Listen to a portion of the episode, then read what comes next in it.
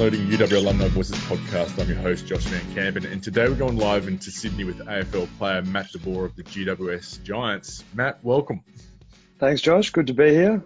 Now, the sports industry has been impacted by COVID 19. We've seen admin staff being stood down, seasons being cancelled. For you, everything's kind of on hold. So, how does an athlete like yourself handle the current COVID 19 pandemic?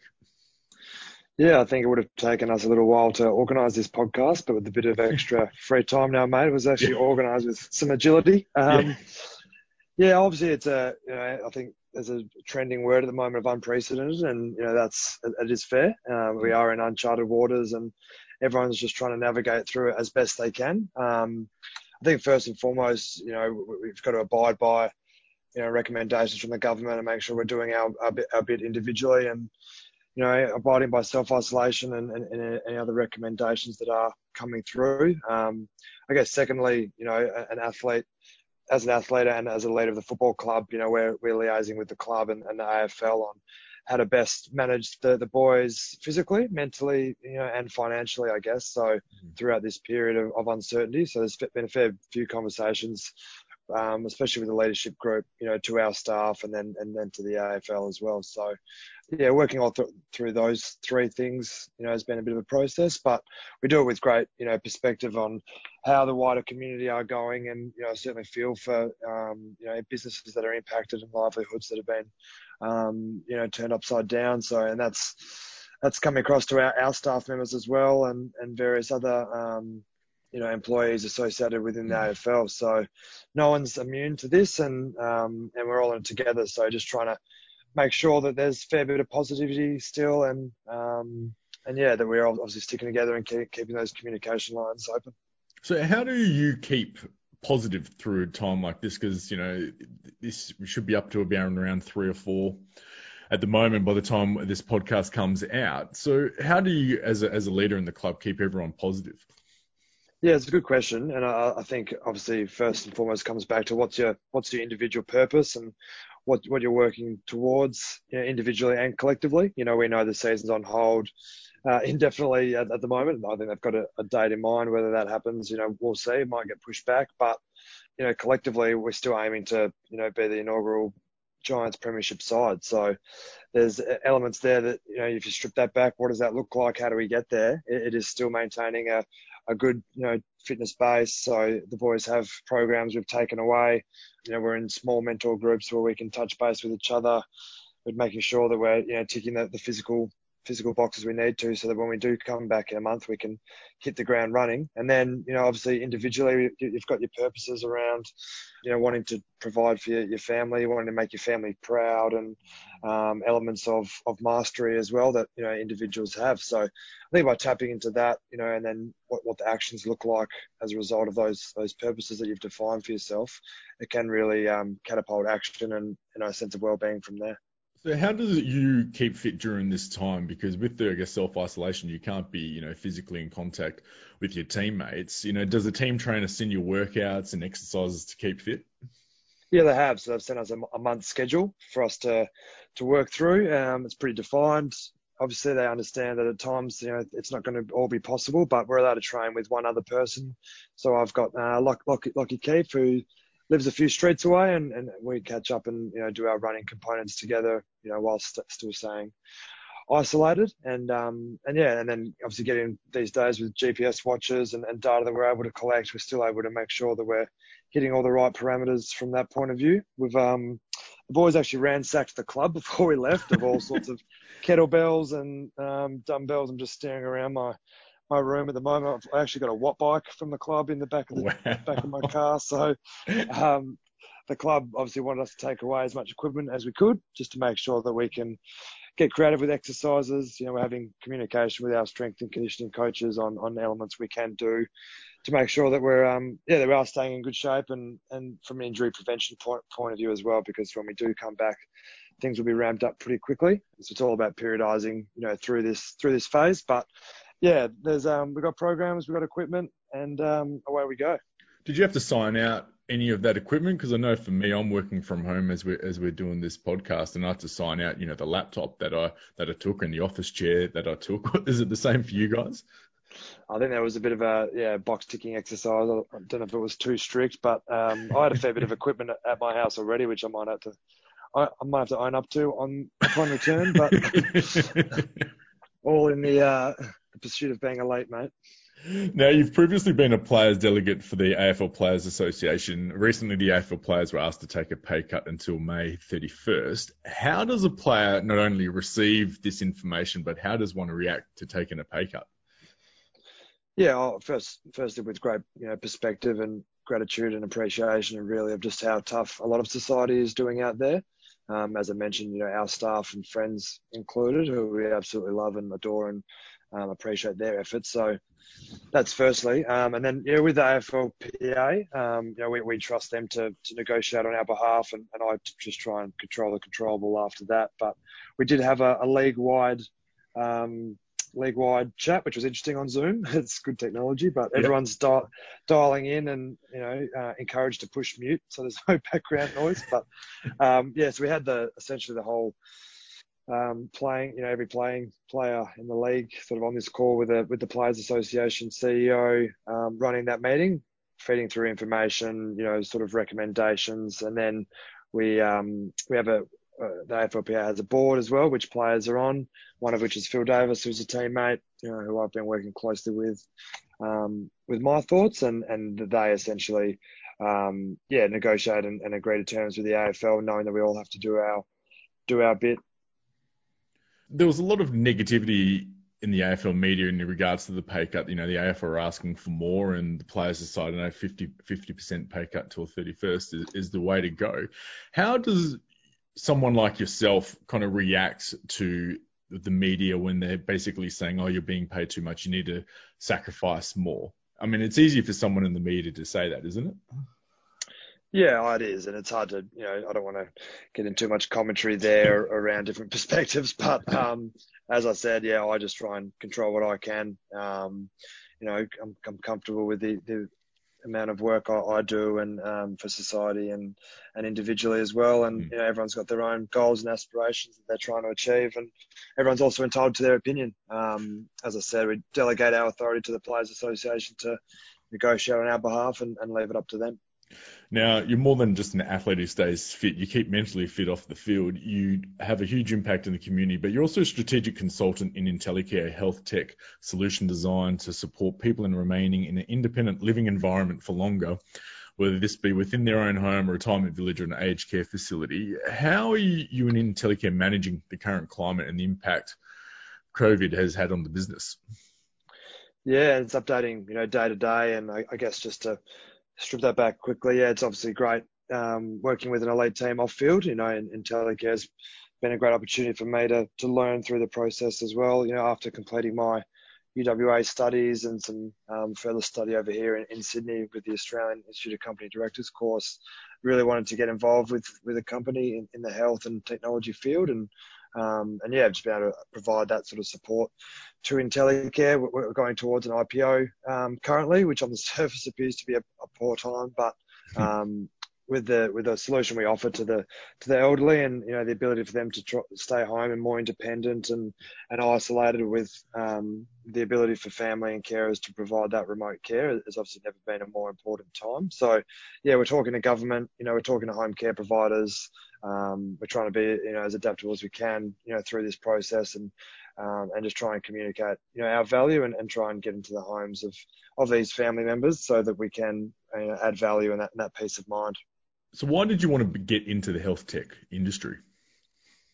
I think coming back to purposes, it's just a great, great industry to be in, um, knowing that the, you know, you're, you're, adding that serious value to, to individuals and, and to family and, and having a real impact. I think it's easy to, um, you know, for like it's not it's not work for me. It doesn't feel like work at times when you're helping build something, and I really enjoy you know coming home from from training at the end of the day, and obviously working with the Perth team, um, being three hours ahead over here is to my benefit, so I can pull out the laptop and get on the phone and and and um, try and yeah, I guess add value any way I can and and learn through the process. You know, under the CEO Jason Waller as an example.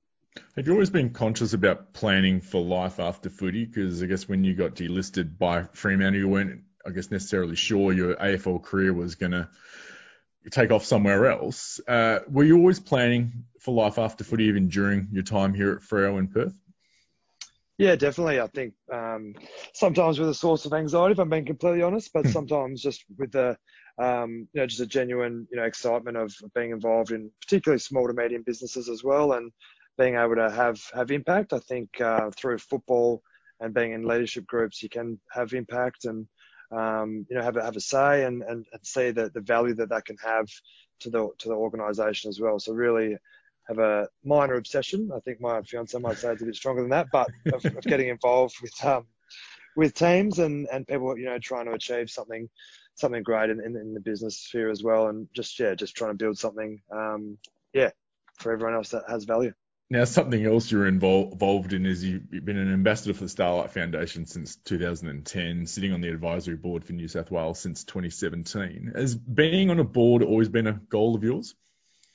Yeah, it has, and I think um, you know, coming back to the leadership group example, you know, it's not too dissimilar to a mini board in terms of um, uh, you know, setting direction, you know, working on on policy, temperature checks of, of culture, um, yeah, liaising and building a, plan for the for, for, the sustainable future. So it's not not too dissimilar in that regard. I mean, you know, as it was a, a, always a goal to be on a board. Maybe not when I was 18 and just hmm. cruising across the the oak lawn, but um, certainly in more recent times, as you know, get a bit older and, and, and want to have impact, I, I see that that is a, a, way to do it. And then after doing the uh, you know the AICD course over here in Sydney, saw it as more of a um, you know achievable goal. But um, yeah, I guess just stripping that back, you know, first first and foremost, the, the Starlight Foundation are a you know a fantastic organisation that I was introduced to through um, my time at Fremantle, who have a great relationship with them and and the players and the staff, you know, add immense value and you know, I've got a sort of fundamental belief that that everyone, and but especially athletes, should have a philanthropic, you know, side to them, and mm. and just because of one, the value that they can they can um, deliver to others, but also, you know, it gives you a fair bit of perspective and you know appreciation of of how lucky we are, you know, as an athlete or as a um, you know anyone in society, you know, especially when you walk into the the wards at the um, Children's Hospital or into the Starlight Express room to, to play with them and just how they're their faces, you know, really light up and, and the, um, and the families just how appreciative they are that you're able to, you know, help, help brighten the lives of, of the kids while they're going through this particularly tough period. Um, and then when I moved over to Sydney, uh, AFL is not as big over here as it is in, in Western Australia. So the kids, um, don't, don't know who I am exactly, which is fine. um, but then, yeah, wanted to really have impact at that board level as well. So essentially reached out to them and, and say, um, yeah, I'd love to be a part of it to help, you know, drive some action for you. Do you have to educate some of the young players there at GWS to be philanthropic? Is that something that I guess when you come into a club, it's probably not, I guess, a priority for them. It's about, I guess, making the team for round one. Yeah, it's something that you know develops over time, I think, as well. And you know, once um, once again coming back to culture, I think once players see older players doing something and understanding the benefits that they can come, you know, with gratitude and mm. uh, and, and perspective, they understand the benefits and the impact that they can have on others. It becomes really quite rewarding. So, yeah, initially they come in and, and all I ask them to do is to uh, is to work hard and push their limits, you know, more than they think they can, and then ask as many questions as, as they can as well. Um, and then you just add layers. You know, the longer you have younger players in the system, and you can start to educate them on other areas. But yeah, first and foremost, about the first year players, it's about them getting used to uh, the rigors of a of a full time AFL gig. Now, speaking of older players, you were a teammate of fellow UW grad Matthew Pavlich for many years. Uh, what did you learn from his leadership style, but also his growth? Yeah, the, the Pav, the Super Pav. Um, he asks he asks to be called that. Um, that's a lie. He'll probably listen to this. So. Yeah. um, no, Pav, yeah, Pav was obviously you know a super leader for me to learn from. You know, at, at my time at Fremantle, and you know we're still in touch and like to bounce ideas off him. Um, you know, confidentially with with the Giants team in mind, and um, you know, specifically from him, you know, I just saw constant conviction, um, you know, presence in front of the group, obviously his knowledge of, of game, you know, gameplay and nutrition or, and whatever it might be, just educating other people, just his drive to continually win, you know, well into his 30s when he'd been six-time All Australian, just continually chasing that that team success. Um, just how stoic he was, you know, he was sort of unflappable in the way, you know, win, lose or draw. You know, he was just he was constant, which was which was great. Um, and his ability to challenge authority as well, I think, you know, in a respectful way, but, you know, whether it was the coaches or the CEO, the management, he would always be, um, have the players, you know, best interest, uh, you know, at heart and be able to provide them with perspective as well and not be afraid to, um, to step up when he needed to in that, in that regard. So, yeah, I try to, um, yeah, learn as much as I can from him and, and continually bounce, bounce ideas off him. So he's uh, an ongoing sort of mentor for me, which I'm very grateful for. Was there anything about his leadership style that surprised you? Um, when he first called me, actually, I actually screened his call for the first time, so that was uh, a good introduction. But uh, surprised me. Um, it's a good question. I was probably, you know, constantly in awe of him, you know, early days. So it was all, it was all new to me. But reflecting back now, I think that was the, um, yeah, the, the, the leader that you know the club club needed, and and um, he provided, you know, that constant that constant conviction and passion that the that really um, yeah, we went through the playing group on, on a daily basis. So just how consistent he was, I think, I, you know, knowing that what goes inside your own head at, at times, um, and how the ups and downs that you can experience, just, just how consistent he was, I think is, is quite profound looking back on it. Now, leadership is a term that, you know, is broadly used and everyone has their own, I guess, definition. You know, what, what does leadership mean to you? Yeah, I think for me, you know, stripping it back, it's it's it's probably three simple things, um, which I've you know spoken to a couple of companies about before, and, and for me, it's you know one modelling the correct behaviours um, that you know that are consistent within your organisation. Two, building relationships with your with your people and your employees, you know, within that organisation, and then three, um, you know, really driving driving that group forward as well because I think if you're you're not modelling the behaviours, you know, people just think you're um, taking the taking the pee, and um, if you if you don't have those relationships built, you know, sometimes your message can fall on deaf ears, and you know, and if you're not driving, you know, the correct um, behaviours forward and the principles that you want, and you know, or imparting knowledge or reigniting people's purposes, if you're not driving people, then you're not leading as well. So I think if you can strip it down to those three of more, you know, model, um, build and drive, then you're then you're well on your way. Were you in any leadership positions before you arrived at Fremantle? Um, oh, just loosely at, at you know high school, um, you know, sports captain and and um, and maybe junior football captain as well at Swanbourne Tigers, but not not anything too serious separate to that. Looking back, you kind of wish you were given opportunities to maybe learn leadership attributes in your junior footy, or do you think that's it's maybe a little bit too young of a time to be looking too far ahead for leadership qualities? Um, yeah, it's interesting. I think it depends on the on the on the individual. I think mm. uh, you know I always say that leaders are um, are made; they're not you know you're not born. So mm.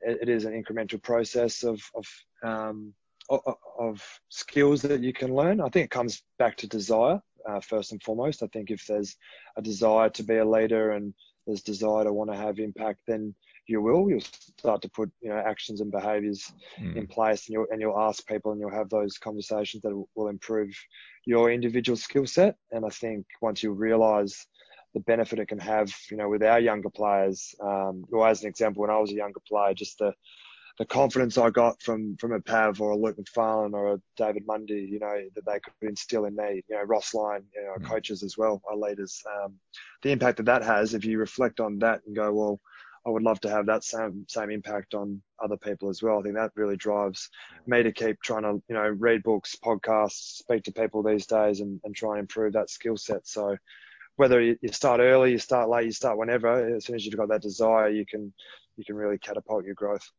Now let's go back to your time at UWA. What was life like for you being a student athlete? Um, oh, it depends if we won on the weekend or not. To be honest, uh, no, it was it was really enjoyable. It was really enjoyable for me. You know, we'd have one day off a week, which was which was Monday, so I'd usually schedule my my shoots from for that day, and, and would really look forward to getting in there and, and mixing it with my you know, my classmates, I guess. And, you know, I, I was never one with a big profile. So, um, could always just go about my business, you know, no problem. And mm. really enjoyed, I guess, you know, getting away from the distraction of AFL and the, the, the performance uh, element there and, and really just being a, being a student and, you know, tackling problems and, and, um, yeah, and just walking around, you know, campus, I guess, and taking it all in. I probably didn't get to the, the TAV as much as I would have liked. Um, but, you know, I can maybe go back in a few years when I'm, when I'm back and enjoy yeah. that. But yeah, really enjoyed just, I guess, trying to, um, achieve in another area as well because you, you know, you get the feedback from exams or assignments, you know, just as well as you get a feedback from, you know, winning or losing a game. So mm. I think I enjoyed being able to, um, challenge myself in another area as well. Were you part of any guild clubs during your time there? I wasn't, unfortunately, no. well, that's it. That's a, question done. yeah, sorry, mate. I wish. I went to a, I went to a few events. I went to the UWA ball and I went to a few other things. So I was nice. yeah trying to try, try to get involved socially as much as I could. But um, yeah, still still stay in touch with a couple of my um, people I worked on group assignments with and those sort of things. So it's no. interesting where it can lead. Now, did you ever feel like you're a normal student? And but w- were there ever times that any of your classmates ever got st- stuck into you with your performance on the weekend? Every now and then, every now and then might be someone new and realise that we'd lost and saw a, saw an opening, which is fine. Um, you got to learn to. I was not. I was doing one to two units a semester, but I got flack for that. They didn't understand the AFL was actually full time, and I was only doing one to two units a semester, they thought that was laughable. now, you, you not only stu- study UWA, you've also studied disruptive strategy with Harvard online. Uh, you can be quite disruptive on the field as a tagger. What have you learned from football that you've instilled into your studies? Yeah, the the Harvard course, you know, online, it's great these days. I think I just wanted an excuse to buy a T-shirt and feel a part of it. But um, it was a great course. I actually recommend it to anyone sort of looking online, especially in this time and looking for, um, yeah, ways to sort of fill the days. But um, in terms of studies to to tagging, um, I guess the the attention to detail that you you have to have, and you know, how to prepare both both physically and on the mechanics, but then you know also prepare mentally as well. You know, from preparing for exams, which I guess ultimately is like game day. Um, and preparing, you know, for football as well. So I think you can, if you know that you prepare well, study well, you know, watch and then linking to football. If you're um, doing everything on the track right in the gym, you know, in the in the classroom as we call it, you know, in the, learning the game plan, studying mm. my opponents, etc. I know that when I get to game day, I can rest easy, knowing I've given myself, you know, my best chance. You know, similar to what you do with your study, I guess. So it doesn't doesn't guarantee success, but it mm. certainly gives me my best chance. And I guess that's how um, how I'd approach it. And then I guess you know just iterating based off any feedback I got. So if I lost an individual contest or you lose, you know, a game, it's like okay, go back and review how I can get better. Not too dissimilar to um, you know how you'd review you know review any exams or, or practice you know mocks you do or assignments or feedback from your tutors is is not being too disheartened by by that feedback and just you know having that growth mindset, which has been a bit of a buzzword the last few years, which is I think spot on on, on how you should approach you know any sort of short or um, you know, any results in the short term you know on the way to your, your goals. Does the growth mindset and I guess re-looking at what you've done, does that include re-watching the 2019 AFL Grand Final that you guys went down to Richmond in? Good question. Um, I have not. I have not watched it. I uh, our coaches did, and, and I trust them to have broken that all down and um and giving us you know based off that mm. we uh we've made a few changes to our game plan and and um have you know really iterated forward in, in that regard. And you know as I said, oh, sorry, as you could tell, we started the the season really well against Geelong, and um you know our players came back fitter than they ever have, and, and we've got the healthiest list that, you know that we've ever had. So um, just the, the sense of maturity that, that came from from last year. I think we had a great final series, and you know the boys really stood up in that regard. You know, obviously the the grand final was was devastating. It was um yeah, it was disappointing, and we, we don't hide away from that regard, mm. but. I'm not sure there's too much to be learnt from that game, you know. Where, but what our coaches can take away, I think, will be will be important. Yeah, is it? Can you learn a, a lot from a loss like that? Because I could imagine I know it myself as a fan. Like, must it take a lot for someone to relive such, uh, you know, what possibly one of the most exciting days of an AFL player's career to end in a losing fashion like that? Yeah, not a lot went right um, in 2019. Obviously, 2013 we certainly had our chances as well, mm. and, and, we definitely you know rewatched and, and, went through that one. There's certain games where yeah where things you know across your career just haven't gone completely right, and and um, you know you still take away. You don't get disheartened. You know, as I said, I came back to 2020 um, full of optimism and, and ready to go, and you know attacked my off-season training program. So you, you do feel it um, without having to having to watch it, and it does um, motivate you to to go on. So yeah, uh, it depends on the individual as well. I think um, you can relive things, you know, or you can reflect upon it, put a strong plan in place, and go forward regardless. Now, excellence is a habit, a motto people can see in your LinkedIn profile. What does that mean to you? Yeah, I'm not sure if I pinched that from Pav or created it myself, or yeah, it's um, I think it's an it's an iteration from I believe Aristotle who said something like, said, "We are we are what we repeatedly do. Therefore, excellence is not an act but a habit." So then I've sort mm. of hmm. just broken that to you know, excellence is a habit, and I guess from that, you know, you, you sort of take away that it's not it's not just one thing. It's not a one-off. It's it's really building that habit, uh, that, that, habitual excellence, and, and trying to be great at you know as as many things and across the board as you can. And by building you know an elite habit in one area, it'll translate to the other. That's how I tend to think about sport to to business or study and, and vice versa. So just trying to build those, you know, elite habits, which I believe um, add up over time and, and then, um, yeah, add up to a, a great product, hopefully. Hmm. Now, mentoring is some, something that really big in the UWA community. We've seen students being mentored by alumni, alumni mentoring alumni. I'm, I'm curious, have you ever had a mentor and do you mentor yourself?